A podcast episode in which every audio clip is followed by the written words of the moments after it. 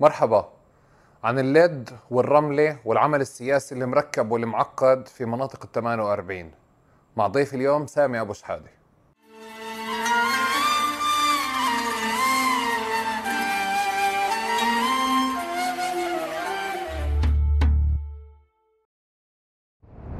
مرحبا سامي وصباح الخير.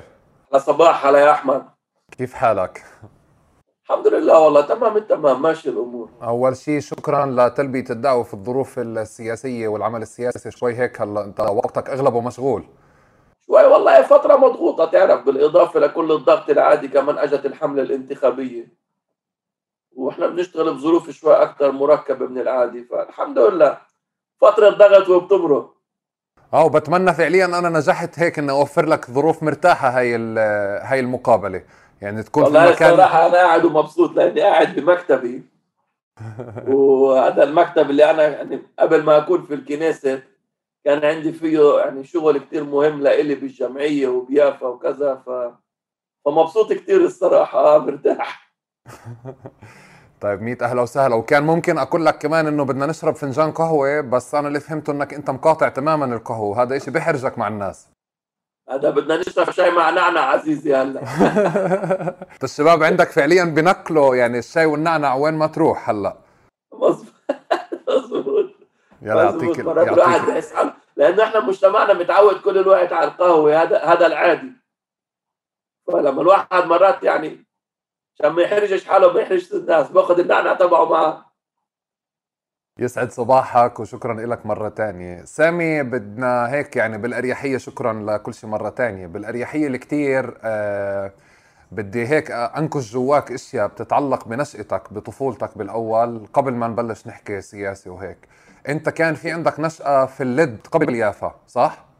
في الحوش في المحطة. صحيح. شوف عزيزي إحنا عمليا يعني العيلة بالأصل من يافا صار في خلاف بعد النكبة مع عيلتي على قطعة أرض اللي بشي طريقة بالآخر كان في عليها تعويض في مدينة اللد فجزء من عائلة أبو شحادة انتقل لمدينة يافا أنا أتربيت في حي اسمه حي المحطة في مدينة اللد صراحة لما أنا تربيت فيه هذا الحي كان يمكن أصعب حي على المستوى الاقتصادي والجماعي والاجتماعي وانتشار الجريمة في حين وبين الفلسطينيين في الداخل.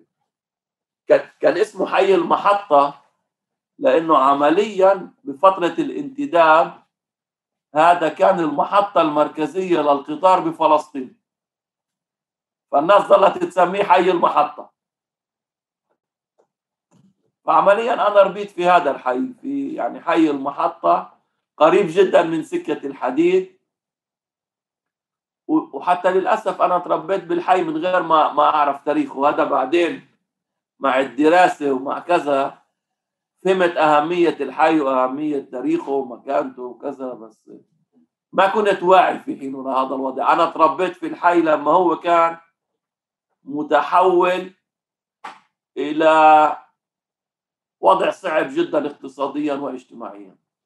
وطلعت على يافا بأي سنين من عمرك أنت سامي؟ شوف عزيزي أنا يعني لما بمدينة اللد في السنوات السبعين والثمانين ما كان في تعليم جيد للسكان العرب. طبعا اللد على أثر النكبة تم تحويلها لمدينة مختلطة فيها عرب وفيها يهود. للعرب ما كان فيها تعليم منيح فأهلي بعتوني على مدرسة تابعة للكنيسة اسمها التيراسانتا في مدينة الرمل اللي هي ملاصقة لمدينة الليل كنا كل يوم نطلع بدري بباص المدرسة إيه على الرملة. لعند صف ثامن. ولكن لعند صف ثامن ما كان في ثانويات جيدة للعرب لا باللد ولا بالرملة اللي هي عمليا مدن يعني مش محلات صغيرة. فرجعنا على أنا رجعت على أكمل تعليمي بيافا لأنه لمدرسة التراسانتا كان في ثانوية بيافا. فتقريبا من صف تاسع صرت أنا يوميا في مدينة يافا. وبالصدفة المدرسة كانت بعيدة دقيقتين عن دار سيدي وستي. فكتير كنت أروح عند دار سيدي وستي ورجعت كمان دور هيك على علاقة مع يافا. بس إحنا ولا مرة انقطعنا عن يافا أحمد لأنه عمليا أنا أمي وأبوي من يافا إخوالي يافوية. فعمليا كل الوقت إحنا بعلاقة مع مع يافا كنا. على مستوى نشأتك بيافا أو كيف تتذكر يافا واللد وقت يعني وقت طفولتك ونشأتك بإيش كانوا بتشابهوا بإيش كانوا بيختلفوا؟ شوف عزيزي اللد والرملة ويافا مرقوا نفس تجربة النكبة عمليا. أنا لما ربيت فيهم كانوا آه، مدن اللي تحولت إلى مدن مختلطة بأغلبية يهودية. هذا كان إشي مشترك بين الثلاث مدن وما زال. الوضع الاقتصادي والاجتماعي للفلسطينيين في هاي المدن كان صعب جدا. أنا حتى يعني أقول لك الصراحة يعني طبعا الواحد مع الوعي السياسي وكذا بيصير يشوف الأمور بشكل يختلف. أنا لما تربيت في في, في هاي البيئة أخي أحمد كنت أفكر إنه كل دولة إسرائيل دولة فقيرة. وإنه مثلا ما في بنى تحتية والمجاري في الشارع وكذا كنت أفكر إنه هذا إشي عادي حقيقة. أنا ما كنت مدرك للفجوات القائمة بين العرب واليهود في دولة إسرائيل. أنا تربيت في هاي البيئة وكنت أفكر إنه أغلب الدولة بتشبهها لإسرائيل. يعني يعني لا للد والرمله ويافا. يعني بدها تكون قريبة من هاي المحلات. أنا ما كنت شايف مثلا الفوارق لعند ما كبرت طبعا ورحت على الجامعة وكنت في شمال مدينة تل أبيب وكذا. ولكن في البيئة اللي أنا تربيت فيها ما كنت شايف حقيقة قديش الوضع صعب. ومستوى العنف أيامها كان سامي أكثر أو أقل من اليوم؟ عنف كان فيه وإجرام كان فيه ولكن بمستوى يختلف تماما عن الوضع اللي إحنا موجودين فيه اليوم. إيه، كان في نوع من يعني علاقات اللي اللي بتحمي المجتمع اللي عمليا هي علاقات جيرة وهوية أهل الحي إنه الناس بيشبهوا بعض. فهم كمان بيحموا بعض وهم جيران بعض وما بتعضوا على بعض. وكان في كمان الجيل اللي ربيان قبل قيام دولة إسرائيل عنده أخلاقه وتقاليده اللي بتحمينا اجتماعيا. إحنا اللي صار معانا عزيزي أحمد بهذا الموضوع تبع انفلات العنف والإجرام المنظم إنه عمليا إسرائيل غيبت البنية التقليدية الاجتماعية لمجتمعنا. وما دخلت مكانها الدولة الحديثة بمبدا بمبدأ سيادة القانون. فعمليا تركتنا من غير الحماية القديمة ومن غير حماية الدولة. ف فصار حالة الانفلات. بس لما أنا مثلا تربيت أنا ما كان عندي مر... مثلا لعند لعند السنوات الأخيرة يا أخي أحمد بالرغم من أني تربيت في مكان صعب ولا مرة كان عندي شك بالنسبة لأمن الشخصي. ولا مرة كنت شاعر إنه أنا ممكن حدا يأذيني مثلا أو كذا ولا مرة. مؤخرا الوضع تغير كثير ولكن أنا كنت حاسس إنه أنا في بيئة آمنة وأنا, وأنا صغير أنا كنت حاسس إني ببيئه آمنة. أنا مثلا وأنا شاب في مدينة يافا كنت ألف البلد كليتها يعني مشي عادي ومن حي لحي ما كنت أشوف إنه في شيء خطير مثلا. زي ما أنا اليوم بخاف على ابني. هذا ما كان عندي. خلي لك إياه أنت عندك عندك ناجي و... وسما صح؟ الله يسعدك أنا أنا عندي ناجي العلي. هو هيك اسمه بالهوية واسم مركب على اسم حلو العلي. حلو. ابني الكبير عمره 16 وعندي سما الملكة هي اسمها سما طبعا. سما عمرها 13 خلي لك إياهم. أنا سامي لما كنت بسأل هيك بجرب أسأل يعني بحبش على في المساحات الخاصة تبعتك. الكل كان بيشير ل يعني علاقة كتير مميزة وكتير خاصة بينك وبين أسرتك بينك وبين عيلتك. آه و و ويمكن هيك كانوا حتى في مقارنات بتصير إنه على مستوى الناس اللي بتشتغل بالعمل السياسي أو بتشتغل بالعمل العام تنشغل بعضها بنشغل عن أسرته أو عيلته أو بكون مشغول. بس أنت يعني باني ومحافظ علاقة خاصة جدا. يعني حتى التأكيد عليها دائما كان بلفتني اولا عزيزي تعرف مع الوقت الواحد بصير يسأل حاله بشكل دائم. يعني شو شو هي الأشياء المهمة اللي بتعني له بحياته اللي بتعطي له معنى؟ و... والأسرة الصراحة هي يعني مرساة أساسية بحياته للفرد. وأنا سعيد جدا بأسرتي وفخور فيها. وهم كمان الصراحة بيدفعوا ثمن كتير عالي معايا. يعني هو بالآخر واحد ضلوا يطلع على القيادات يعني بشكل اللي هو تعرف وكأنه عزيزي إحنا زينا زي بقية البشر. وأهلنا عادة بيدفعوا الثمن الأكبر ل... لانخراطنا في العمل السياسي والاجتماعي. و... وكثير مرات لأنه تعرف الواحد بيمون على أولاده وعلى مرته وكذا. فعمليا كثير مرات هو بيضطر إنه يبعد عنهم أكثر أو ما يشوفهم. أنا بحاول بحاول قدر الإمكان إني ما ادفع ما ادفعهم مش كل الثمن للنشاط الاجتماعي والسياسي. بعدين الصراحة ما أنا يعني أنا مبسوط جدا من هاي العلاقة ومستفيد منها وفخور فيها و... ومرتاح معها. وهم بالفعل يعني الشيء الوحيد الموضوعي بدي أقول لك إياه يا أحمد اليوم في المقابلة تفضل. اليوم مش للنقاش تبع نظريات سياسي وكذا؟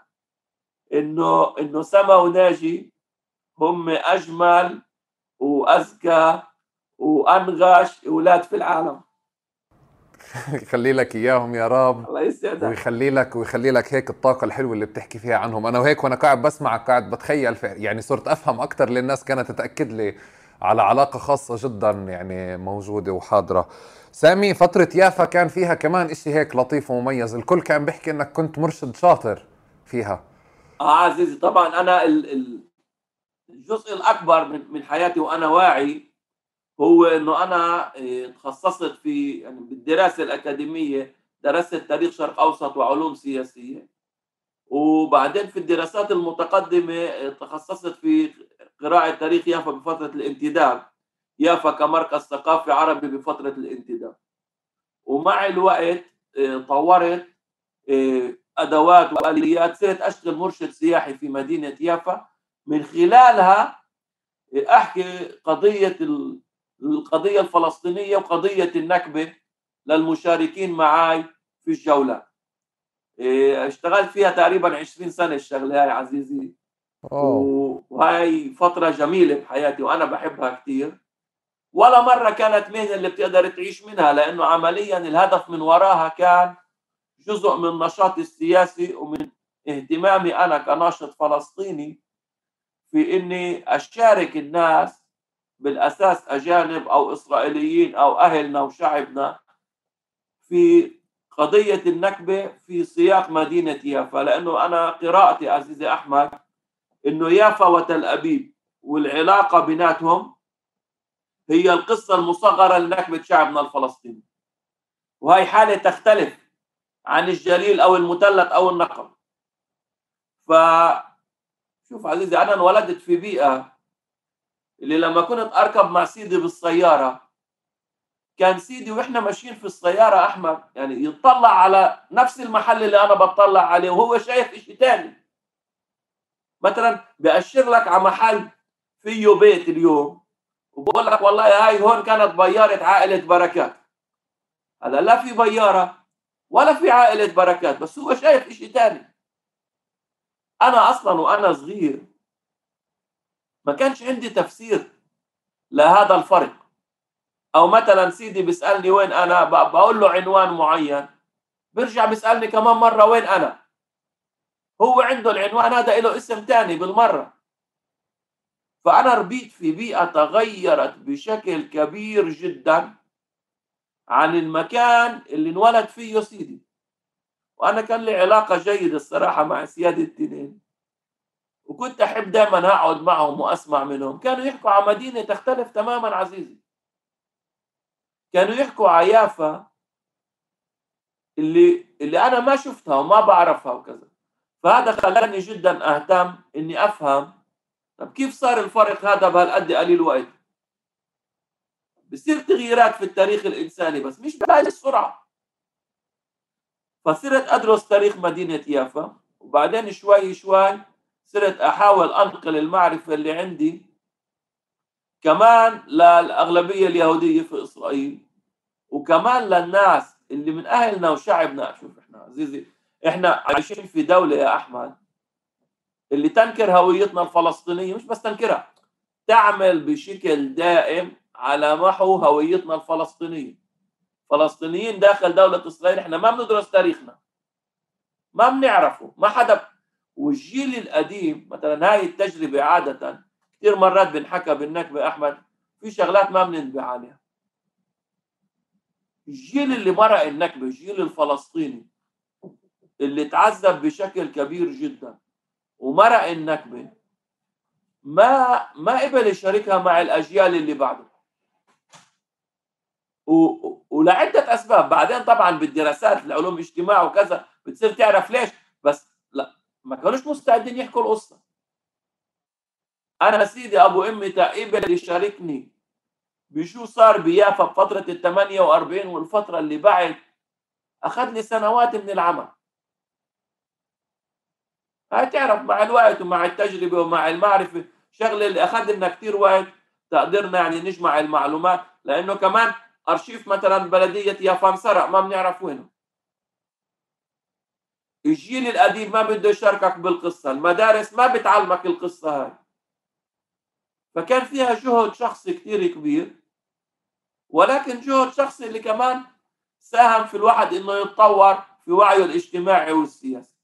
تعرف سامي هيك وانت قاعد بتحكي زي كأنه يعني تحديدا هذه فكرة الجهد الشخصي.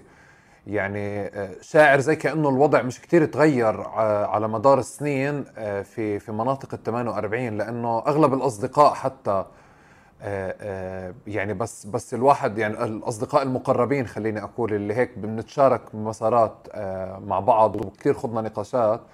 بشعر تحديدا إنه الفلسطيني اللي بال 48 في جهد شخصي وجهد ذاتي زي في قرار شخصي إنه هو بده يرتبط بهذا المكان وبده يقاوم التماهي مع مع التفاصيل الكثير اللي موجودة لاسرلته لدمجه ل لصهر هويته بشكل كامل. خاصة خليني أحكي مع وضع سياسي ووضع تنظيمي ووضع هلأ رح نحكي فيه أكثر وضع مؤسسات. مش مثالي خليني أحكي ولا ولا مفهوم ضمنا إنه هذه المؤسسات أو هذه أو هذه الأحزاب أو هذه التنظيمات اللي موجودة جوا هي اللي بتقوم برعايه برعاية الناس. فبشعر دائما كيف أنت قلت إنه في جهد أكثر في جهد على مستوى شخصي في مناطق ال 48 للشباب والصبايا للارتباط للارتباط بفلسطين، للارتباط بالفلسطينيين، للتواصل مع الضفة، للتواصل مع غزة، للتواصل مع الخارج، وبشعر فعليا إنه في جهد، يعني مش الإشي بانسيابية بتم كيف ممكن أنا أكون موجود في الضفة بنتقل من مكان لمكان وبسافر برا وبضل في عندي يعني هوية بتتراكم مرة بعد مرة، هون شوي هيك بدي بدي أسألك على شغلة إحنا وإحنا قاعدين بنحكي كمان على الهوية وعلى النشاط السياسي. انت نشاطك السياسي بت بت بت بتفكر انه أو كيف بتعرفه بلش قبل قبل الجامعة أو بعد الجامعة خلال وجودك في الجامعة؟ لا عزيزي أنا يعني بالمحل اللي أنا نشأت فيه ما كان في أحزاب سياسية ماخذه دور جدي أو مؤسسات أو جمعيات أو أو أي شيء اللي ممكن الواحد من خلاله يندمج في عمل جماعي وفي تنظيم سياسي واجتماعي. أنا نشأت في أحياء يعني فقيرة جدا وتعبانة جدا. ما كان في حضور جدي لحركات سياسية أو أحزاب في المنطقة اللي أنا تربيت فيها في اللد والرملة ويافا إلا على الهامش يعني أو بفترات انتخابات أو كذا يعني. ما كانت قوية هاي المؤسسات أنا بشكل جدي بديت في النشاط لما دخلت على جامعة تل أبيب. بالجامعة صار معي عدة شغلات اللي كشفتني على هذا العالم. والصراحة أنا دخلت له بالمرحلة الأولى من من اهتمام علمي يعني مش ما كان في إطار اللي أنا منخرط فيه ولكن شوف عزيزي أنا في, في معي تحدي اللي بشي طريقة كمان يعني فتح لي آفاق أخرى بحياتي. أنا في عندي مشكلة نظر جدية عزيزي أحمد. انولدت معها إيه وأنا وأنا بجيل صغير ما كانت صعبة كثير ولكن لما أنا وصلت على مرحلة الثانوية صارت كثير صعبة. يعني أنا مثلا بصف 10 11 بطلت أشوف عن اللوح. بس لأنه كنت مظبط بالتعليم. زبطت معي إنه إنه امرق الامتحانات وهيك. وهاي يعني حددت لي الشغلات اللي بقدر أعملها واللي ما بقدر أعملها. إيه، بالجامعة مثلا أنا ما كنت زي زي أغلب الطلاب العرب بسبب وضع اقتصادي صعب. كانوا أغلب الطلاب مجبورين يشتغلوا مع التعليم. أنا ما كان عندي الفرصة هاي ليه؟ لأنه عمليا مشكلة النظر نزلت سرعة القراءة تبعتي بشكل كتير كبير. فعمليا أنا إيه، حطيت كل طاقاتي في التعليم بس أنا كنت كنت حابب الموضوع اللي أنا بدرسه. فالجامعة نقول بتعطينا مقال معين لازم نقرأه للدرس الجاي. أنا كنت أروح على المكتبة. لا تعرف بالمكتبة نقول الكتب مرتبين حسب الموضوع. كنت أنزل كل رف الكتب. امرق عليه أشوف الكونتنتس تبعت الكتب أشوف كذا. وصرت أقرأ. بنفس الفترة هاي كيف اليوم تعرف الناس بتحب ال celebrities تبعون الفن أو ال YouTubers ولا مش عارف شو؟ إحنا كان عندنا مثقف بهذا الحجم. عند الفلسطينيين في الداخل كان في شخصية غريبة من ناحية القدرات. ما شفت إشي بيشبهه. اسمه الدكتور عزمي بشارة. الدكتور عزمي كانت لما جامعة تل أبيب أحمد اللي ما بتحبنا جامعة تل أبيب لما بدها تنجح مؤتمر أيا كان في مجال الفلسفة أو علم الاجتماع أو العلوم السياسية أو التاريخ كانت تجيب المثقف الفلسطيني اللي اسمه الدكتور عزمي بشارة وفي حينه الدكتور عزمي كان بادي في مشروع سياسي للأقلية الفلسطينية في الداخل. أنا كنت أروح أستمتع أسمع الدكتور عزمي في المؤتمرات هاي كيف بناقش وكيف بقنع وبالفعل مش إنه كان. مش كان يكسب بالنقاشات كان يكسح. فأنا كنت أشعر بالعزة وبالفخر وكذا. كنت أنبسط كتير. صرت أقرأ اللي بيكتبه الدكتور عزمي. وصرت شايف إنه في حركة طلابية في جامعة تل أبيب موجودة من قبل الحزب اللي أقامه الدكتور عزمي اسمها حركة جفرة. فأنا تعرفت على رفاق في حركة جفرة وصرت أنشط معهم في العمل الطلابي. بهذيك المراحل أنت بتكون في بداياتك يعني أنت مش مدرك لكل الأمور ولكن شوي شوي بتتقدم. فأنا كنت أقرأ كثير وأسمع الدكتور عزمي وأتابعه وبدأت عملي في في حركة جفرة بجامعة تل أبيب. مباشرة نشطت اجتماعيا وسياسيا كمان في مدينة يافا. يعني من أول ما بديت بجفرة بسنة أولى بالجامعة سنة ال 96 بتخيل. إيه بديت مباشرة بعدها بسنة بيافا. كان مثلا التنظيم بجامعة تل أبيب اسمه لجنة الطلاب العرب وفي حركات داخل لجنة الطلاب العرب. كنا عاملين شيء مستقل لنا فإجيت عملت لجنة الطلاب العرب في يافا جماعة الأكاديميين في يافا. مع عدة أصدقاء ويعني ناس عزيزين علي وعملنا لجنة الأكاديميين العرب في يافا. ومن خلالها صرت أنشط كمان في مدينة يافا. كل مرة صرنا نتقدم خطوة خطوة. بس هذا من منتصف التسعينات. أنت أنت سامي يعني بداية الجيل يمكن اللي, بلش أو بلش التأثر بالدكتور عزمي بشارة. يعني في الجيل خليني أحكي اللي هو جيلي أنا كنت أفكر إنه هو اللي تأثر أكثر بس كمان يعني أنت عم تحكي لي على إنه آآ آآ كمان هو كان مؤثر بجيلك بشكل يمكن مش, آه مش أقل من تأثيره بجيل مؤثر بجيلي. آه ولفتني كمان كيف قضية اللي أنت الشيء إحنا اللي على أنت مستوى العالم العربي أخي أحمد. تفضل. ما في عندك هالقد مثقفين. مش نجوم فن ومش موسيقى مثقفين. اللي إذا بيعلن عن محاضرة بتعبي القاعة وين ما كان. صح. أخي إحنا عزمي في التسعينات كانوا يعلنوا على المحاضرة بغزة شوف مئات الناس. قائد فلسطيني من الداخل بيروح محاضرة بيجوا ناس بالضفة في في الداخل. طبعا بمراحل آه بالمراحل الأولى ما كانت هاي الأعداد الكبيرة شوي شوي. يعني بخلال أكم من سنة بخلال سنتين ثلاثة صرنا كمان إحنا على مستوى مجتمعنا. إذا بدنا ننجح أي مؤتمر نستضيف الدكتور عزمي. وكمان قدرته إنه يأخذ الأفكار المركبة. إيه، اللي تناقش في الفلسفة وعلوم سياسية فيما يتعلق في الديمقراطية والقومية والهوية وإلى آخره يبسطها بهاي الطريقة اللي الكل يفهمها. ويعيد تقديمها؟ فعمليا صارت كل أنواع الناس تحب تيجي تسمع الدكتور عزمي بشرة مش اثنين ثلاثة مثقفين ببلد معينة. عزمي كان عنده قدرة يحكي مع كل شرائح مجتمعنا. فهذا كمان ساعدنا كثير وجمع حواليه مش بس اللي بجيلي حتى الجيل اللي قبلي. وجزء كبير من الشباب اللي بعد لأنه رافقنا تقريبا 12 سنة 13 سنة. انت انت سامي إمتى بنقدر نقول إنه يعني بعد مرحلة جفرة آه، إمتى بنقدر نقول إنك أنت بلشت شغل في التجمع؟ أو أو يعني خلص أنت يعني بدأت أنا مباشرة في التجمع داخل التجمع من يعني من أول ما جفرة شو صار عمليا؟ التجمع الوطني الديمقراطي الحزب اللي أقامه واحد من الناس اللي أقاموه الدكتور عزمي. إحنا دائما بنظلم بقية القيادات للأسف.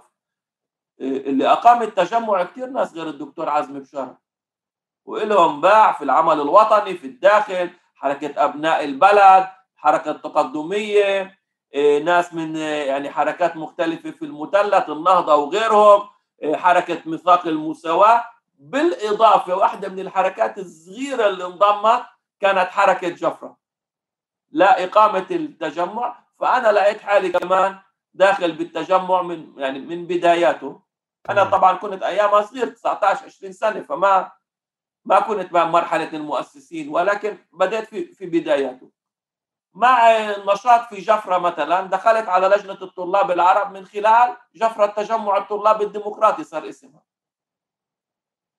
وشوي شوي انتقلت بعدين للاتحاد القطري للطلاب الجامعيين العرب.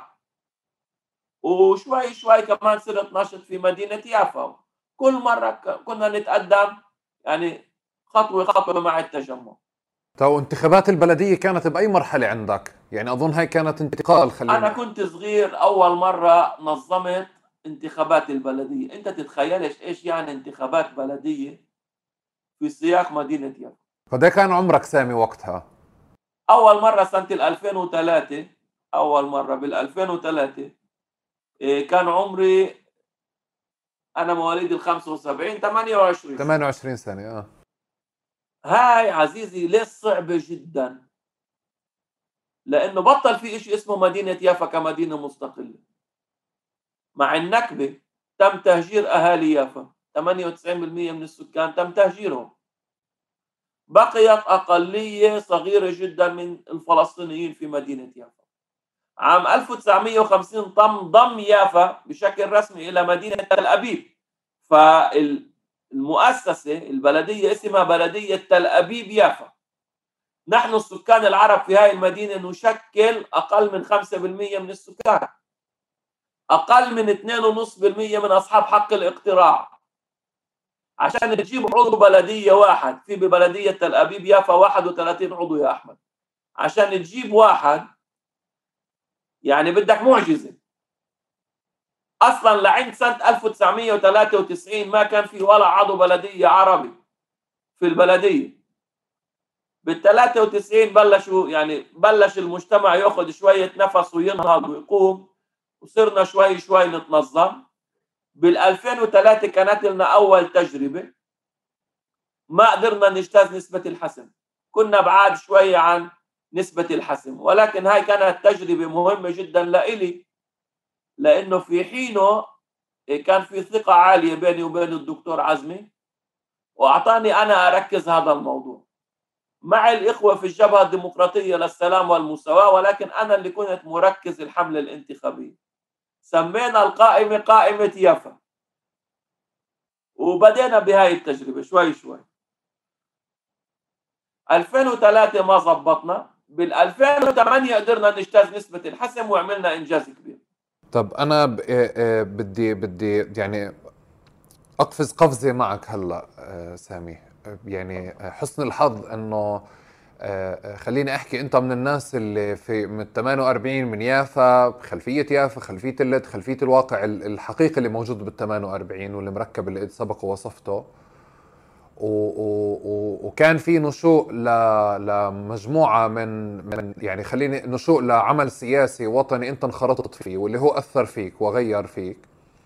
وبعدين صار في يعني اندمجت وغير فيك وانت كمان اندمجت فيه. أذكر في حينها كان يعني من من من المبررات يمكن حتى عملكم السياسي في حينها كان كان الوضع الناس بتصوت باتجاه الأحزاب الصهيونية الناس كانت حزب العمل أظن حتى كان بوجه بعض الدعايات باللغة العربية لأنه يعني بتعامل مع العرب إنهم كتلة تابعين له بشكل أساسي. كمان الليكود الليكود كان يعني يجي عندنا على الحارات وبالعربي. و و وكمان أظن أصلا شوف لفترة طويلة جدا كان الفلسطينيين في الداخل بصوتوا للأحزاب الصهيونية لبداية التسعينات.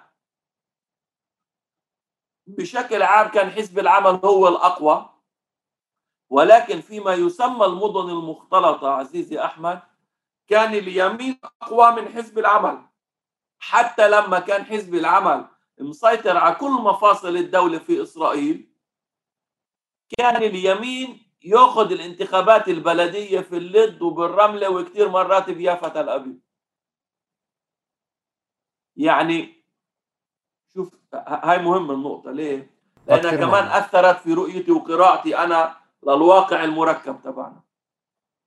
عمليا وين كان في يهود وعرب عايشين بنفس البلد اليهود في هاي الأماكن كانت أكثر تطرفا وأكثر في اليمين وأكثر عنصرية.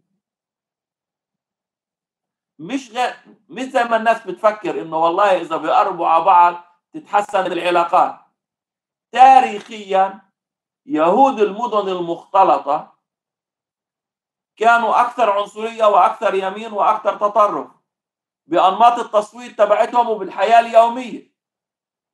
دير بالك خلينا نشرح هاي النقطة هاي مهمة عزيزي. أحمد تفضل.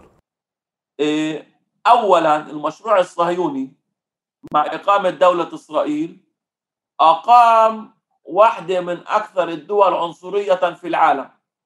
أخي أحمد لحد اليوم لحد اليوم السكان في دولة إسرائيل عربا ويهودا 90% منهم عايشين في نظام فصل عنصري. عرب لحال ويهود لحال.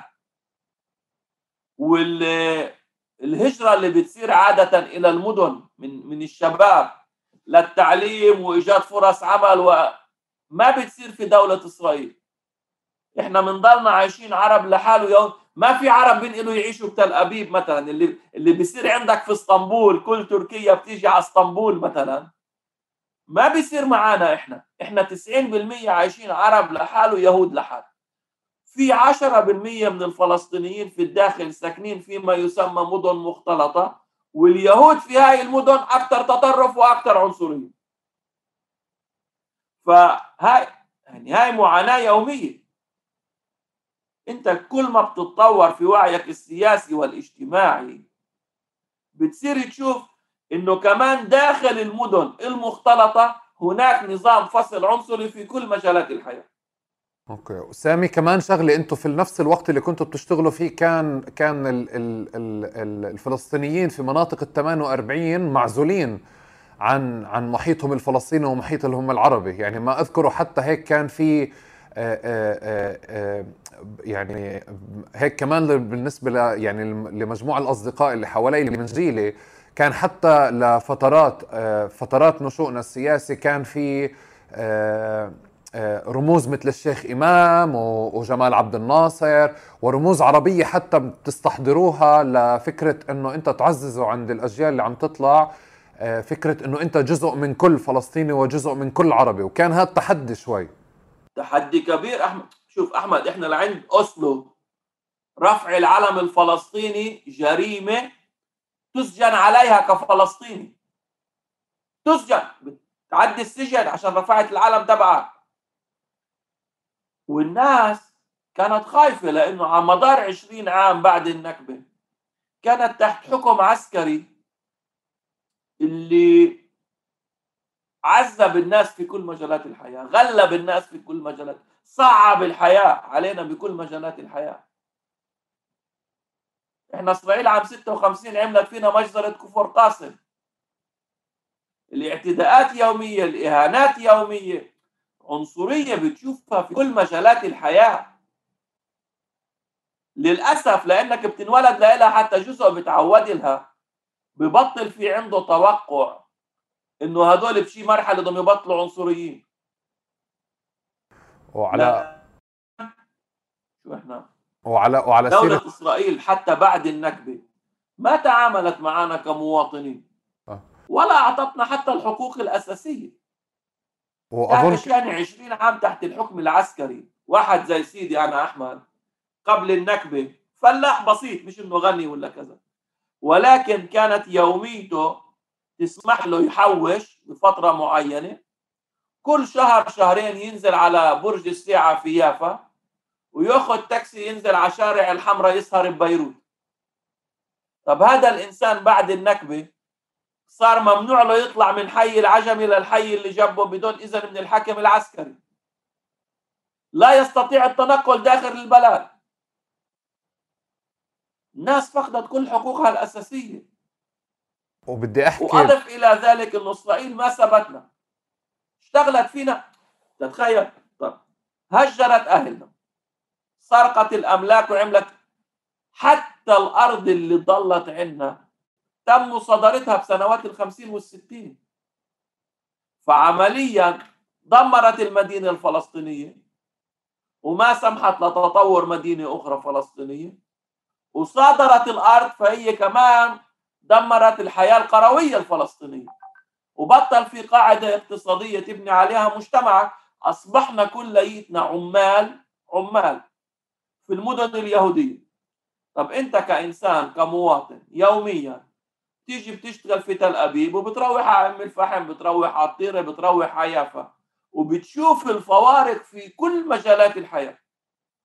في البنية التحتية مستوى التربية والتعليم الفقر الجريمة كل شيء كل شيء كل شيء. وبصير هذا عادي في حياتك. طب سامي أنا بدي بدي أرجعك كمان لمحطة بال- بالمشاعر اللي أنت بتحكي عليها. آه، آه، آه، وقت توقيع أوسلو.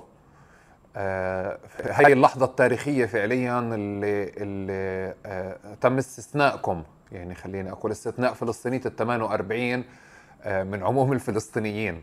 بأيادي فلسطينية. آه، آه، كيف كان شعورك وقتها؟ خاصة إنه أنت يعني كيف كيف من شوي حكينا إنه أنت لسه كنت قاعد بتتفتح سياسيا يعني أو أو بتبلش تشتغل سياسي. شوف عزيزي إحنا علاقتنا مع أهلنا في الأراضي المحتلة عام 67 قوت بشكل كبير جدا هويتنا. واصلا تقبلناها بشكل مركب جدا إيه، كان في له إيجابيات وكان في له سلبيات. من سلبيات أوسلو إنه فرض علينا الاستغناء عن الحلم. عن الحلم الفلسطيني إنه إحنا كل الوقت كنا مأمنين إنه بشي مرحلة بده يكون في تحرير. تحرير لكل الوطن. وإنه إحنا جزء من هالوطن يا عمي. إيه وهاي الأشياء إحنا إحنا كنا نشوفها بأشياء بسيطة مثلا. إسرائيل مثلا إيه على مستوى العالم اللي كان يشهرها كان عندها فرقة كرة سله مكابي تل أبيب مشهورة جدا وتنجح في المباريات الأوروبية. كل المجتمع الإسرائيلي لما مكابي تل أبيب بتلعب بأوروبا قاعد على التلفزيون. ولكن اليهود بيشجعوا مكابي. إحنا العرب بدنا مكابي تخسر. يعني إحنا بنحضر بنحضر المباراة.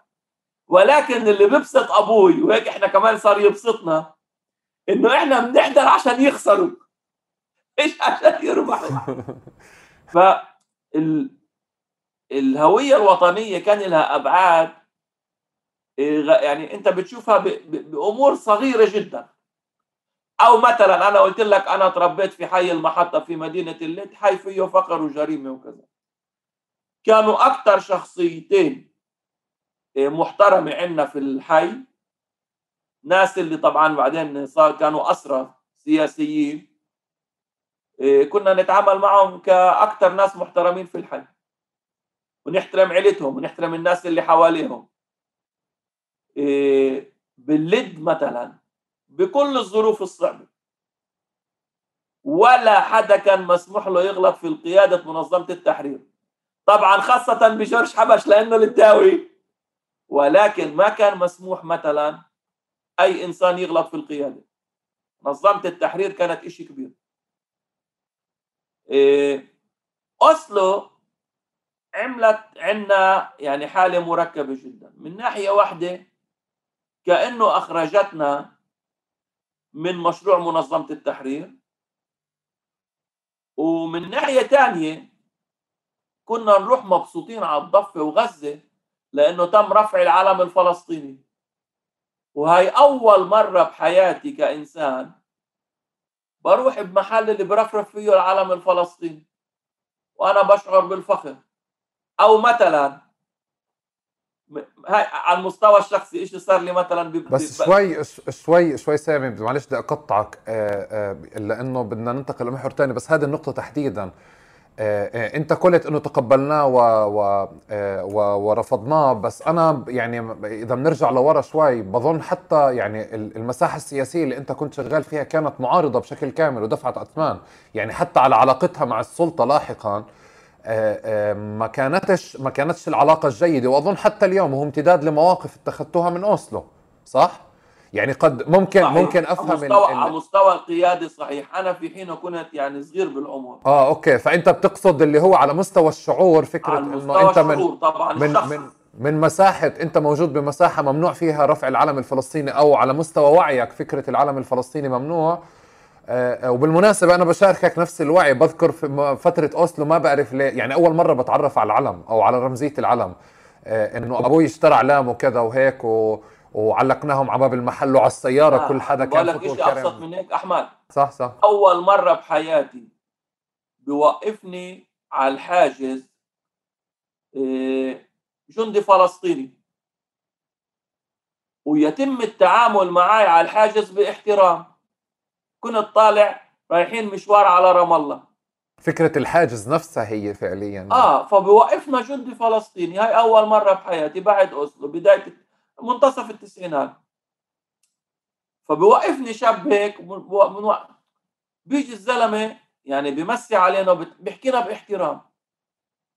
بعدين بقول لي من وين حضرتك؟ بقول له أنا من يافا. فبقول لي أنا كمان من يافا. أنا تفاجأت. طلع الزلمة أصله من حي العجمي وكذا. وسلم علينا وسألنا وساعدنا كمان كنا إحنا يعني محتاجين شغلة وضلينا رايحين. فأصله ولكن على المستوى السياسي كان في نقد كبير جدا. مثلا أنا بذكر عيلتي وبذكر الناس المسيسين اللي كانوا حوالي حتى في اللد والرملة ويافا.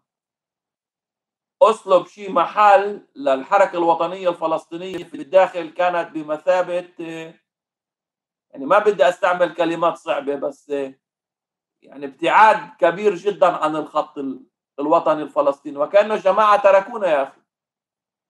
إنه بس هاي من ناحية أخرى جابت التجمع الوطني الديمقراطي لأنه إحنا طيب إحنا وصلنا لهاي المرحلة. واللي هو تاريخيا من وقتها لليوم على علاقة مش جيدة مع السلطة. مظبوط لأنه نعتبر نفسنا جزء لا يتجزأ من الشعب العربي الفلسطيني وجزء من القضية الفلسطينية، ما في قضية لحالها اسمها العرب بإسرائيل.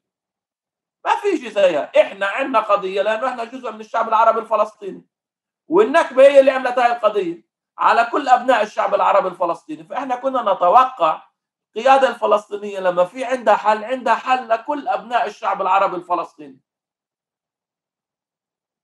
أنا مثلا لحد اليوم عندي توقع من القيادة الفلسطينية لما بنحكى في حل الدولتين وتطرح إسرائيل على إنها دولة يهودية أن يكون الموقف الفلسطيني أصلب من الوضع الموجود بكثير يا أخي. هي هي سامي سامي المشكلة آه، آه، يعني من من متابعة آه، من متابعة لشو بصير عندكم يعني داخل الأحزاب ولا على مستوى سياسي. هي فعليا يعني استثنتكم بس أظن في مجموعة من المندوبين تاريخيا بتتغير الأسماء اللي اللي بتأثر بشكل مباشر في السياسة الداخلية وباختياراتكم بكذا. يعني فعليا هو آه، آه، استثناك ولكنه آه، ما استثناكاش من العمل السياسي بالعكس بده إياك تشتغل ضمن ضمن رؤيته هو كمان. هذا الحكي في. توجهات عشان ما نظلم أخي أحمد. اليوم داخل القيادة تاريخيا داخل القيادة الفلسطينية. طبعا متعلق بالفصائل. كل فصيل كان يتعامل معنا بشكل يختلف. والصراحة بالطريقتين اللي كانوا يعني تعامل معنا في ظلم. على مدار عشرات السنين بعد النكبة كان التعامل معنا من إخوتنا الفلسطينية ومن أمتنا العربية إنه هدول أغلبهم خوان العرب بإسرائيل. ونظريات مؤامرة سيئة كيف إحنا صمدنا وكذا. ففترة طويلة جدا كان في نوع من الاستعلاء والاستهتار وتعامل سيء. وبعد الانتفاضة الثانية تحولنا كلنا إلى أبطال. التعامل الأول ظالم والتعامل الثاني ظالم يا أخي. إحنا زينا زي بقية البشر في الدنيا. في عندنا ناس أبطال وعندنا ناس سيئين جدا. وأغلبنا بشر يا أخي عندنا دمج بين الأمور هاي وبين زينا زي بقية البشر اليوم في دولة إسرائيل 20% من المواطنين فلسطينيين. أنا كنت بتوقع أنه العلاقة بيننا وبين القيادة الفلسطينية تكون أفضل بكثير. يكون في مشاورات. يا أخي إحنا عايشين مع الإسرائيليين والله بنعرفهم. الإشي آلي آلية التواصل أو شكل الت... شكل تواصلهم معكم اليوم هو أكثر باخذ مشاورات ولا إملاءات أكثر؟ في مراحل وفي شخصيات طبعا في مراحل وفي شخصيات. الفترة الأخيرة أنا عم يعني عم نشتغل على تحسين العلاقة بشكل أفضل بكثير يا أخي هاي العلاقة هاي, هاي العلاقة علاقة طبيعية يجب أن تكون. إحنا أبناء نفس الشعب. نحمل نفس الهموم. استراتيجيا وتكتيكيا واللي بدك إياه في العمل السياسي لازم نكون متفقين. طيب على على العمل السياسي بدنا ندخل على على مساحة ثانية وهي هيك المساحة كمان يعني مساحة إشكالية أكثر بظن. آه، آه، سامي في آه، قبل يعني قبل شوي وخلينا نحكي هيك على وصفت أنت نشأتك السياسية كيف كانت الناس بتصوت اتجاه الصهاينة أكثر جزء من من جزء من السياسة الصهيونية أكثر حكينا على حزب العمل وحكينا حزب الليكود وحكينا أشياء ثانية أنا يمكن في مشهد مش متأكد إذا بتوافقني فيه اليوم باختصار شوي هيك إذا بتمرقنا عنه إنه زي كأنه عم نرجع لهديك الأيام اليوم. يعني زيارة نتنياهو حضور آه، حضور ونقاش نتنياهو ما بين القيادات العربية المزايدة حتى بنتنياهو المزايدة في جانتس. آه، آه، هذا على جانب. والجانب الثاني حتى صرت أشوف أنه مش يعني في نقطة مش لاقي لها تفسير أنه بالزمانات كان ممكن نفهم فكرة أنه استحضار آه، آه، رمزية الشيخ إمام أو جمال عبد الناصر بسياق ربط الفلسطينيين في الداخل بسياق عربي. بس اليوم حتى عم بنتبه أنه صورة جمال عبد الناصر عم ترجع لتنشئة الشباب من من أول وجديد. زي كأنه آه، بالرغم يعني الإشي الغريب إنه في رموز كتير داخل التجمع أو داخل المناطق ال 48 أو حتى على مستوى فلسطين. يعني الشباب الصغار اللي بيربوا نفسهم ممكن تلاقي في صور مختلفة على تليفوناتهم. بس زي كأنه الماكينة أو ال أو ال الوضع السياسي عم برجع لوين كنتوا في آه، آه، من ناحية الأحزاب الصهيونية وحتى من ناحية التعاطي معها على مستوى الهوية الفلسطينية أو في وصف ثاني لها شوف عزيزي إحنا النشأة السياسية والهوية والوعي كان بشكل دائم فيه تناقضات. وجودنا في السياق الإسرائيلي كان يشد إلى يعني بروسس اجتماعي معين اللي إحنا بنسميه الأسرلة وعلى مستوى العاطفة وعلى مستوى الانتماء بشكل دائم إحنا كنا يعني أقرب إلى الهوية الفلسطينية. والفلسطيني والأسرى في هويتنا بشكل دائم كانوا موجودات وبشكل دائم كانوا يتنافسوا. ولكن في الثقافة السياسية الشعبية عند أغلب الناس حتى من غير إدراك ومن غير تحليل ومن غير مقالات ومن غير كذا حياتها الناس ما احترمت العملاء ولا مرة. وكان العميل بشكل دائم شيء سيء في مجتمعنا.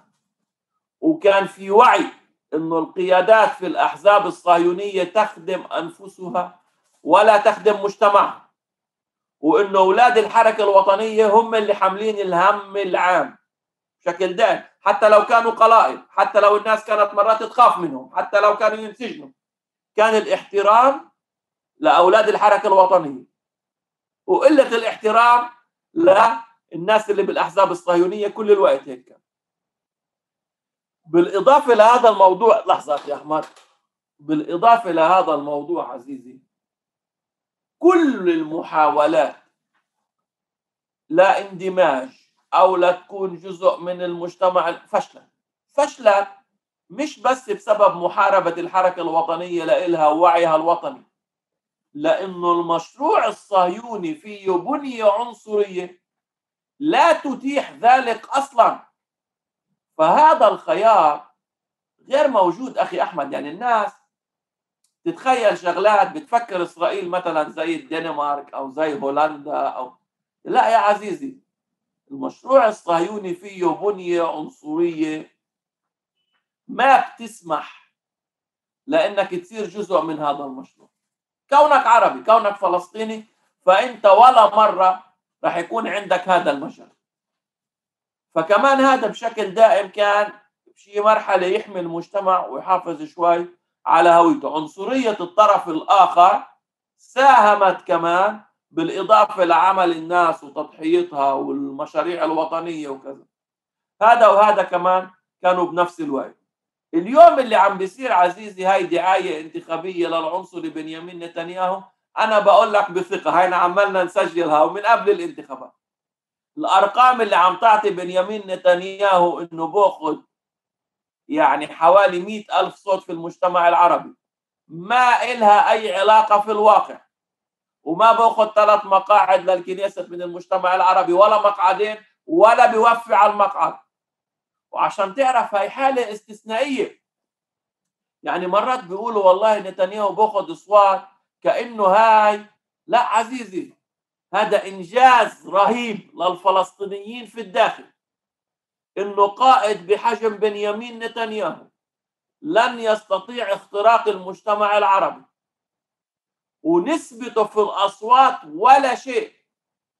وقدرة الحركة الوطنية بالرغم من محدودياتها وبالرغم من مواردها الضعيفة جدا وبالرغم من مؤسساتها الضعيفة جدا أقوى منه بكثير. نتنياهو اللي قدر يخترق دول عربية كاملة بمؤسساتها بمواردها ما بيقدر يخترق المجتمع العربي الفلسطيني في الداخل. هذا إشي كبير. يعني أنا بحس مرات إنه إحنا بننسى السياق العام. عزيزي نتنياهو رئيس حكومة من أقوى رؤساء الحكومة في تاريخ دولة إسرائيل وفي العالم. يدير دولة ميزانيتها اليوم أكثر من 100 مليار يورو سنويا. سامي سامي من صحيح. أقوى الاقتصادات على مستوى العالم. صحيح. الفلسطينيين في الداخل تفضل. ما استسلموا لإله صح ما استسلموا فعليا الانتخابات الجاي وأنا بوافقك يعني في في في في اللي أنت بتقوله لأنه أنا مش قاعد بقول إنه رجعنا لوين كنا بس أنا قاعد بقول إنه شكل النقاشات اللي قاعد بصير تحديدا على الانخراط بالعمل السياسي داخل الأحزاب الإسرائيلية هون عم بحضر. يعني خليني أقول حتى بعض الشخصيات الآن تتجرأ أن تطرح نفسها داخل الأحزاب الإسرائيلية، هذا لم يكن بالسابق بالشكل الوقح اليوم. نقاط النقطة الثانية قاعد بكون أكثر آه، آه، مش على مستوى نتنياهو، رؤساء سلطات محلية على سبيل المثال على علاقات معلنة، والأهم خليني أحكي هون الإشي اللي, اللي, اللي قاعد بشوفه يعني آه، وهون بدي هيك تفهمني أكثر يعني تسمعني أكثر من من من شيء كان ثقيل علينا إحنا بقضية تحديدا التوصيه التوصية لجانتس يعني جانتس تحديدا كان آه، آه، صورة العسكر اللي إحنا ارتبط برؤوسنا بحروب. ففعليا يعني صار في كل نقاش التوصية عليه خليني أقول زي كأنه كان مش بس مجرد فكرة إنه عودة الناس أو كيف كنا بنحكي أو كيف كنت بحكي قبل شوي على قضية إنه الناس بلشت ترجع أو عم ترجع للانخراط بالأحزاب الصهيونية. فأنت يعني أكدت على فكرة إنه الإشي صعب آه، خاصة مع وجود الأحزاب العربية مع وضعها الحالي. بس بظن السياسة العربية أو السياسة الفلسطينية جوا آه، آه، قاعدة بتقترب أكثر من من من السياسة الإسرائيلية لأنه حتى داخلها دائما في شخصيات زي كأنه بتجر كافة السياسيين أو السياسة الفلسطينية في الداخل باتجاه إسرائيلي أكثر فمرة بتصير نقاشنا نقاش توصية على جانتس ومرة اليوم بصير النقاش فعليا نقاش نقاش نتنياهو والتحالف مع نتنياهو أو عدمه. وكمان في شعور تاني عم بشعره سامي إنه إنه الشخصيات الوطنية اللي عندها مشكلة مع نتنياهو عندها مشكلة مع جانس واللي حاولت دائما تنقى بنفسها آه، آه، يعني تعمل تاخذ موقف حاد شكل الموقف الحاد بإنها تحافظ على مسافة بينها وبين صاحب الموقف الآخر أو الطرف الثاني اللي هو بده يوصي على جانتس أو بده يتحالف مع نتنياهو لأنه كمان في عوامل سياسية بتحلكش إنك أنت تاخذ موقف ثاني ف هذا شوي اللي كنت عم بحكي عنه أكثر من فكرة إنه إنه لا يعني بهاي معك حق أخي أحمد. أنت بهاي معك حق. وكان في الغلط اللي صار بالتوصية على جانس اللي هو خطأ. مش إنه أنا ما ما ببرره بدي بس بدي أشرح شوف عزيزي إحنا عندنا مجتمع من مليون وسبعمائة ألف إنسان فلسطينيين في الداخل بيعانوا في كل مجالات الحياة. إحنا مش مرتاحين بولا شيء. يعني إحنا إخوتنا مثلا في الضفة مرتاحين في بعض الأمور. عندنا الفلسطينيين في الداخل بسبب السياسات العنصرية اللي إحنا بنعاني منها الناس مش مرتاحة بولا شيء. أخي أحمد الناس اليوم يعني بسبب يعني قرار دولة إسرائيل من بعد الانتفاضة الثانية ضرب المجتمع الفلسطيني من خلال الإجرام المنظم وخلق حالة من الانفلات. ففي عندنا شعور إنه فقدنا الأمن الشخصي. حاجة أساسية عند أي مجتمع إنساني. أضف إلى ذلك في هدم بيوت بشكل دائم. أخي بالسنوات الأخيرة تم هدم للفلسطينيين في النقب أكثر من عشر تلاف بيت. هذا حجم مدينة أخي أحمد. وهدم البيوت مستمر في المثلث وفي الجليل في كل مكان. مجتمعنا بيعاني من العنصرية في كل مجالات الحياة. يوميا في تجارب إنسانية صعبة مع عنصرية المجتمع الآخر. أجانا قانون القومية اللي بيميز ضدنا في في كل شيء وبيعملنا مواطنين درجة ثالثة في دولة إسرائيل. عدد كبير من القوانين العنصرية. الناس مش مرتاحة بتيجي القيادة في منها توقعات والقيادة بدها تقدم مشاريع. ما شو دورنا؟ إيش هدفنا في الحركة الوطنية يا أخي أحمد؟ إحنا بدنا نحسن حياة الناس ونحافظ على مجتمعنا وعلى هويته ونقوي مجتمعنا نعمل عملية تمكين وننهض في المجتمع من أجل بناء مستقبل أفضل. تيجي أنت بتشتغل في ظروف اللي الحكومة ضدك. في كل مجالات الحياة وفي تضييق عليك في كل مجالات الحياة. تيجي ناس زي أي مجتمع كبير مليون وسبعمائة ألف إنسان عزيزي إحنا عددنا أكثر من بعض الدول.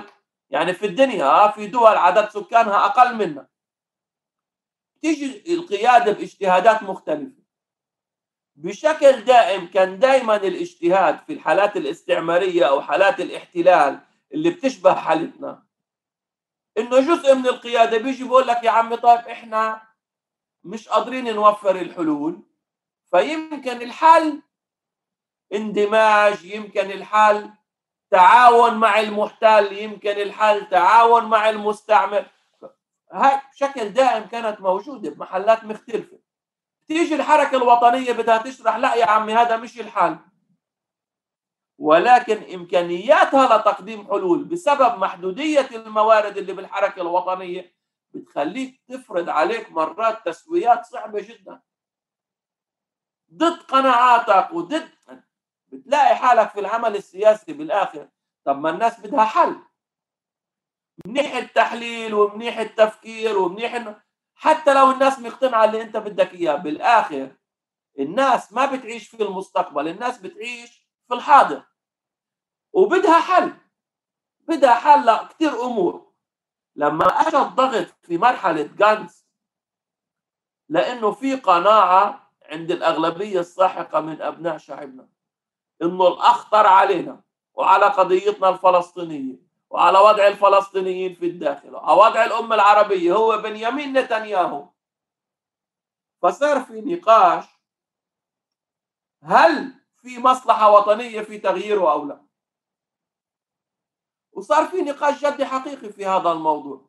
إنه طيب يا عمي راح نتنياهو أجى الجنرال جانس اللي بدعايته الانتخابية كان يفتخر في تدمير أهلنا وشعبنا بغزة. بتفكر يعني ما هو النقاش كان نقاش جدي وحقيقي ومحتدم وصحيح. ليش إحنا بدناش جانز وحاولنا نقنع باقي الإخوة ليش بدناش جانز لأنه بتطلع لقدام وبتعرف إنه هون ممكن تكون سابقة. ولكن خلينا نكون صريحين إحنا كمان في التجمع تعاملنا بشكل خاطئ مع ملف التوصية على جنز وين أخطأنا؟ أنا هون أتفق مع التحليل اللي قام فيه وبعدين الدكتور عزمي بشاره إحنا كان يجب أن نخرج إلى المجتمع قبل التوصية. ونشرح وجهة نظرنا ليش التوصيه على جنرال غلط. وليش كنز غلط؟ ونقول للناس إنه البنية العنصرية لن تسمح باللي أنتم مفكرين فيه. ونعطي تحليلنا وقراءتنا السياسية للناس. ونقول إحنا بسبب اهتمامنا بمشروع القائمه المشتركه وتنظيم الأقلية الفلسطينية في الداخل على أساس قومي. ورؤيتنا الاستراتيجية للقائمه المشتركه سنلتزم بقرار الأغلبية ولكننا نرى انه هذا القرار غلط والنتيجة ستكون واحد اثنين ثلاثة أربعة. كنا ها إحنا أخطأنا هون في التجمع. كنا لازم نعمل عليها حملة مرتبة ونشرح هذا الموقف للناس على أساس تصير سابقة واضحة اللي تمنع إنه يتكرر هذا المشهد مرة أخرى في في في ثقافتنا السياسية. طب ال ال ال اللي انت قلته أنا بدي انطلق منه واكمل على فكرة ثانية هو فعليا اللي أنا كنت يعني بحاول أقوله إنه للأسف خليني أقول دائما كل فترة بيطلع في اجتهاد ما من من شخص ما إذا بدنا نسميه اجتهاد يعني ما بين قوسين. وبجرك باتجاه معادلة جديدة مثلا اللي هو منها فرضا قضية توصيه جانس. فأنت فعليا سامي بتوقف على أرضية نقاش توصيه جانس وللأسف تتورط فيها وخاصة إنه في مجتمع أنت فعليا بنيت معه علاقة على فكرة تمثيله داخل الكنيست وتمثيله داخل الدوائر الرسمية الإسرائيلية. واللي في مرحلة أنت طول الوقت بدك تحكي دائما خطاب وطني وبدك وبدك تقاتل فعليا لمصلحة هذا المجتمع بس بنفس الوقت بدك تحافظ كمان على فكرة أنه ما تبينش بتغرد خارج السرب دائما. والإشكالية الكبرى اللي أنت قلتها واللي, واللي أشار لها الدكتور عزمي بقضية أنه أنه أنه ما في فعليا ما سبقوا يعني ما ما كان في محاولة للحديث مع الناس.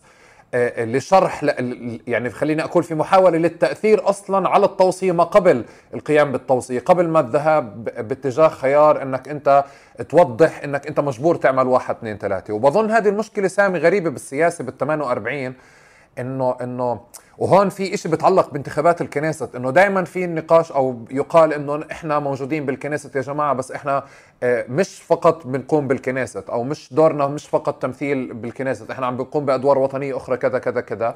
بس المشكلة الحقيقية إنه زي كأنه الأحزاب في الداخل هي تقوم فقط في وقت انتخابات الكنيست ما دون ذلك سامي بتكون يعني العمل والحديث مع الناس والانفتاح عليهم والتوعية وال وال والنشاطات بتكون بحالتها المتدنية جدا. يعني وهذا أظن بآخر السنين يمكن بتوافقني فيه. شوف أخي أحمد إحنا لما أقمنا التجمع جينا بناء على تجربة عشرات السنوات لمركبات الحركة الوطنية في التعامل مع دولة إسرائيل. عشرات السنوات. وقلنا إحنا حطينا معادلة عزيزي. والتجمع قائم على فكرتين أساسية. والتنتين مهمة اللي هي هوية قومية ومواطنة كاملة. التجمع بده ياخذ الفكرتين هدول بجدية. لأنه إحنا لما جينا طرحنا حل سياسي أخي أحمد بعد أوسلو ونتائج أوسلو وإفرازاته يجينا قلنا إحنا عندنا مشروع متحدي للصهيونية وهو مشروع ديمقراطي. اسمه مشروع دولة المواطنين اللي من خلاله أنا أقدم حل أنا كفلسطيني اللي تم بناء دولة إسرائيل على أنقاض دولتي وشعبي.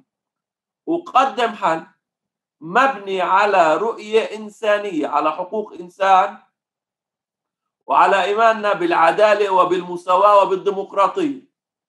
وأنا أقدم حل لجميع المواطنين في هذا الحيز اللي اسمه دولة إسرائيل عربا ويهودا. هلأ لما إحنا بنيجي بنصير نناقش وكانه كأنه إحنا لحالنا موجود إحنا مش لحالنا أخي موجودين. في هذا السياق إحنا موجودين في عرب وفي يهود وفي تأثيرات بين الطرفين. اجينا طرحنا حل اللي بيقول يا أخي لا يمكن إنه إسرائيل كدولة يهودية تعطيني الحل اللي أنا بقدر أعيش معاه كفلسطيني أنا بدي أجي على تسوية تاريخية. القيادة الفلسطينية ماشية باتجاه تسوية.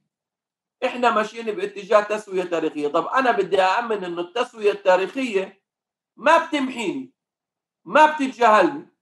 أنا بدي أأمن مستقبل أفضل بكرامة للأجيال القادمة في بلادي. جيت بمشروع دولة المواطنين. المشروع فيه له كمان هوية قومية وكمان مواطنة كاملة. بدي آخذ الفكرتين بجدية. التجمع لمدار فترة طويلة جدا عزيزي أحمد.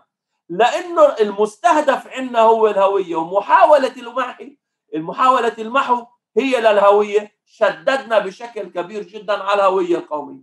مهم وضروري وما زال مهم وسيبقى مهم. في نفس الوقت ابتعدنا قليلا عن موضوع المواطنة الكاملة. واللي هو هذا خطاب مهم للناس مهم لأهلنا مهم لمجتمعنا مهم للجمهور اللي إحنا بنمثله وحاملين همومه. الناس مظبوط بدها حل القضية الفلسطينية ولإلها كشعب ولكن الناس كمان بدها مستشفى منيح وبدها مدرسة منيحة وبدها بنية تحتية وبدها خدمات أساسية وبدها ما تعاني من العنصرية بدها كثير شغلات. هلأ إذا القيادة عزيزي تبعد كثير عن الناس. إذا الناس شعرت إنه القائد بيحكي خطاب حتى لو منطقي وكذا ولكن بعيد جدا عنه. بقعدش حدا يمشي وراك أخي أحمد؟ بقعدش تقود حدا؟ بصير يقولوا آه والله شاطر منيح كذا منظر وكذا ولكن ما إحنا هدفنا كان أن تتحول الحركه الوطنية إلى التيار المركزي الأساسي لدى الفلسطينيين في الداخل. إحنا ما بدنا نكون على هامش العمل السياسي. وهذا بيستوجب مرات إنه إحنا نعمل تسويات. ومرات التسويات هاي أليمة ومريرة. ومش ومش ومش سهلة علينا. مش سهلة علينا عشان تعرف. ولكن بدك ما تبعد كثير عن ناسك عشان كمان ناسك ما تبعد عنك. النقاش مش بين سامي وبين أحمد. سامي بيمثل جمهور. والجمهور موجود في مكان آخر. بدنا نحترم ناسنا وأهلنا ونحافظ على علاقة قريبة معهم. وأنا أتفق معك تماما. يجب عملنا السياسي إحنا بشكل دائم بالتجمع بنقول. البرلمان هو أداة واحدة للنضال فقط. أداة تحدي بيننا وبين الصهيونية. عملنا الأساسي في الحركة الوطنية بين أهلنا وشعبنا في الميدان. بين الناس لمقاومة هدم البيوت وللنضال من أجل الأمن والأمان الشخصي ولتحسين حياتنا وأدائنا في المجالس المحلية والبلديات لكل شيء إحنا مع الناس في كل مكان. الحركة الوطنية يجب أن تكون مع أهلنا وشعبنا في كل الميادين. ميدان واحد هو الكنيسة وما أنا بقول لك إنه الكنيسة ما بتحل كل المشاكل. ولكنها ليش ميدان مهم أخي أحمد؟ ما في فراغ في الطبيعة. ما في فراغ في العمل السياسي. تخيل هلأ مع الهجمة اللي نازل فيها رئيس الحكومة نتنياهو وما في حدا قباله بالمجتمع. الحركة الوطنية تركاله الساحة. تخيل شو كان بيصير بمجتمعنا وشو عملية التشويه اللي كانت بدها تصير لمجتمعنا. المشكلة المشكلة الأكبر سامي بال, بال... يعني إذا بدي أقفز على على اللي أنت قلته المشكلة الأكبر إنه ما في أداة تانية فاعل اليوم غير الكنيست يعني ما في ما في عمل أولاً على مستوى أولا لا يوجد مؤسسات. وال- وال- والأمر الأخطر أخي أحمد إذا بدنا نحكي مع بعض بصراحة ما في بنية اقتصادية اجتماعية ثقافية. لبناء تيار سياسي وطني جدي حقيقي خارج الكنيسة في الفترة القريبة. إحنا مش بس عندك دولة ومؤسساتها ووزاراتها وقوية وميزانياتها ضدك. إحنا كمان سبب هاي حالة الحصار اللي إحنا موجودين فيها ما قدرنا نمأسس مجتمع مدني قوي. اللي يأخذ دور في ترتيب المجتمع وتنظيمه وإعطاء خدمات له فكمان هاي إحنا ضعف فيها. طيب إذا بدنا نيجي ناخذ قرار في العمل خارج الكنيسة بده يكون في مشروع جدي حقيقي. الناس تقدر تصدق إنه هذا المشروع بيوصلها لوين ما هي بدها. لأنه إذا أنت كثير بعيد عن الناس بيسيبوك. فعمليا اليوم للأسف المجتمع المدني الفلسطيني في الداخل اللي من خلاله مثلا التجمع الوطني الديمقراطي طب ما إحنا قدمنا حل عندنا رؤية. حاملينها لنا فترة طويلة. اللي من خلالها بدنا نقوي المجتمع المدني الفلسطيني ونوصل لوضع لانتخاب قياده وطنيه للفلسطينيين في الداخل انتخاب مباشر لما نسميه لجنة المتابعة العليا. لقضايا الجماهير العربية في الداخل. طب يا عزيزي لجنة المتابعة اللي إحنا بنحكي فيها اليوم تعرف قديش عدد الوظائف اللي فيها؟ صفر. غير قادرة تدفع معاش لموظف واحد. طب كيف بدها تقود شعب هذه؟ أنا أنا بوافقك سامي باللي أنت بتقوله بس المشكلة فالعمل بده تحضير. أحمد. أنا معك أنا معك أنا اللي بدي هقوله تفضل. إنه ب... هاي بدها شغل وهي ب... أنا ما بقول إنه إحنا والله بدنا نحط كل طاقاتنا لا لا إحنا لا نؤمن إنه الكنيسة ستحل القضية الفلسطينية. وتنظيم مجتمعنا بحاجة لكمان هاي وهاي. ولكن عزيزي إحنا كمان بنشتغل بموارد محدودة جدا أخي أحمد. الموارد اللي موجودة عندنا محدودة جدا. مؤخرا آخر عقدين من الزمان صار عندي كنز. اللي أنا لسه للأسف كسياسي وكقائد سياسي ما استثمرت فيه كفاية أنا صار عندي كنز بشري أخي أحمد. إحنا أهلنا وشعبنا في الداخل ما ضل من أجل التربية والتعليم. وقدرنا نعمل إنجاز كبير جدا. الأرقام اليوم جيدة جدا في هذا المجال أحسن بكثير مما كانت عليه. نشأت طبقة وسطى قادرة إنه تحمل مشروع كبير. دورنا إحنا إنه ننظم هاي الطبقة من أجل خدمة مشروعنا ورؤيتنا. طب سامي لا انت انت آه، آه، اشتغلت خليني احكي آه، يعني اشتغلت داخل التجمع وداخل الحركه الوطنية بأكثر من منصب. آخرهم يمكن يعني مش أولهم عضوية الكنيسة اليوم والأول على القائمة. جرت العادة بالسابق يعني إنه أعضاء الكنيسة أكثر أهمية من من القيادات الأخرى. بفترتك رح تكون كمان آه، آه، داخل التجمع عم بقصد. كمان آه، يعني وأعضاء الكنيسة كانوا في بعض الأحيان وبعض الجلسات وبعض النقاشات أهم من الأمين العام وأثره. نتيجة طبعا الاهتمام بالميادين كيف كيف أنت وصفتها إذا بنسميها ميادين. في فترتك رح تكون نفس المعادلة ولا رح تهتم بمعادلة. أكثر؟ لا لا بتاتا عزيزي. لا لا إحنا نرجع إحنا كنا شايفين صح وماشيين صح في التجمع الوطني الديمقراطي.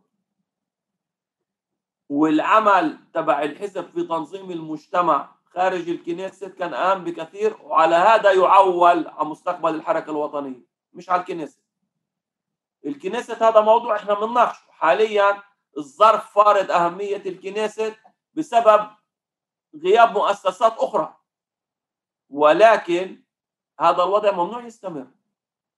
إحنا عم نطلع هلأ شوف عزيزي ما هو التجمع من يوم ما قام حزب ملاحق يا أحمد. إحنا ولا مرة كنا مرتاحين يا أخي. كل انتخابات في محاولات لشطب التجمع الوطني الديمقراطي من يوم ما قام هالتجمع. وضع ما إحنا وضعنا يعني وكان في ملاحقة في قضايا مختلفة اللي ضربت الحزب بالسنوات الأخيرة وأضعفتنا بشكل كبير جدا. استطعنا بخلال عمل جماعي إنه على القليلة نستوعب جزء كبير من هاي الضربات ونحاول إعادة بناء الحزب. المرحلة الجايه عزيزي هي مأسسة التجمع، تقويته كحزب، إعادة مؤسساته، إعادة المكانة للأمانة العامة في الحزب ونيابة الأمانة العامة وكل الوظائف والمحلات على أساس التجمع يكون ناشط على كافة المستويات إحنا المعركة الأساسية تبعتنا في هاي الظروف أخي أحمد هي على الوعي على وعي مجتمعنا.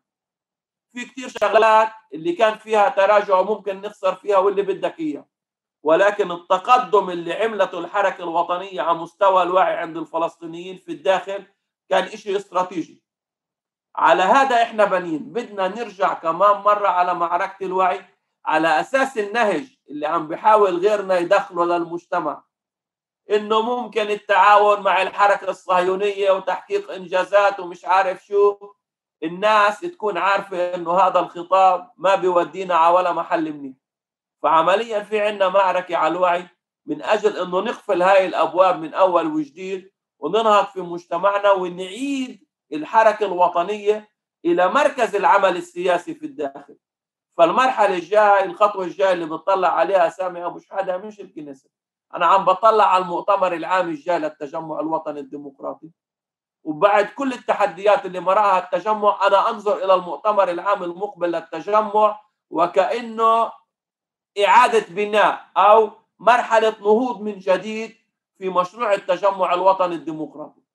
فالعمل والتركيز سيكون طبعا مباشرة بعد الانتخابات على هذا الموضوع. نقاش كل القضايا الكبرى نقاش القضايا اللي تم تأجيل نقاشها فترة, طويلة جدا. إعادة مكانة الشباب والطلاب الجامعيين لحزبهم ولدورهم يعني في عندنا كثير خطوات حابين نقوم فيها. طبعا في أنا أتعامل مع الموضوع وكأنها مرحلة إعادة بناء. أنا أنا فعليا هذا الحكي اللي أنت قلته بالآخر كان ممكن من من حدا تاني آه، آه، آه، ما ما أخذوش جد بس منك ما اخذه كثير جد. يعني لأنه مسارك بالنسبة لي مسار شخص مثابر ومصمم على على الفعل. مستبشر يعني بنستبشر فيك خير. مش لحالي بظن كثير شباب حتى أصدقاء يعني مشتركين.